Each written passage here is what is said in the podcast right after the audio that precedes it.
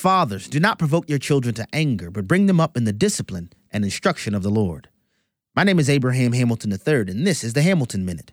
The Vanguard Secondary Charter School in Colorado Springs kicked a 12 year old boy out of class for wearing a patch of the Gadsden flag on his backpack. The reason, according to the school administrator, the flag is associated with slavery and the slave trade. The boy's mom tried to educate the school administrator. Wisdom chased after the administrator, but she was much too fast. After realizing the Gadsden flag had absolutely nothing to do with slavery, the school allowed the boy to return to class. Mom knew more than the professional educators.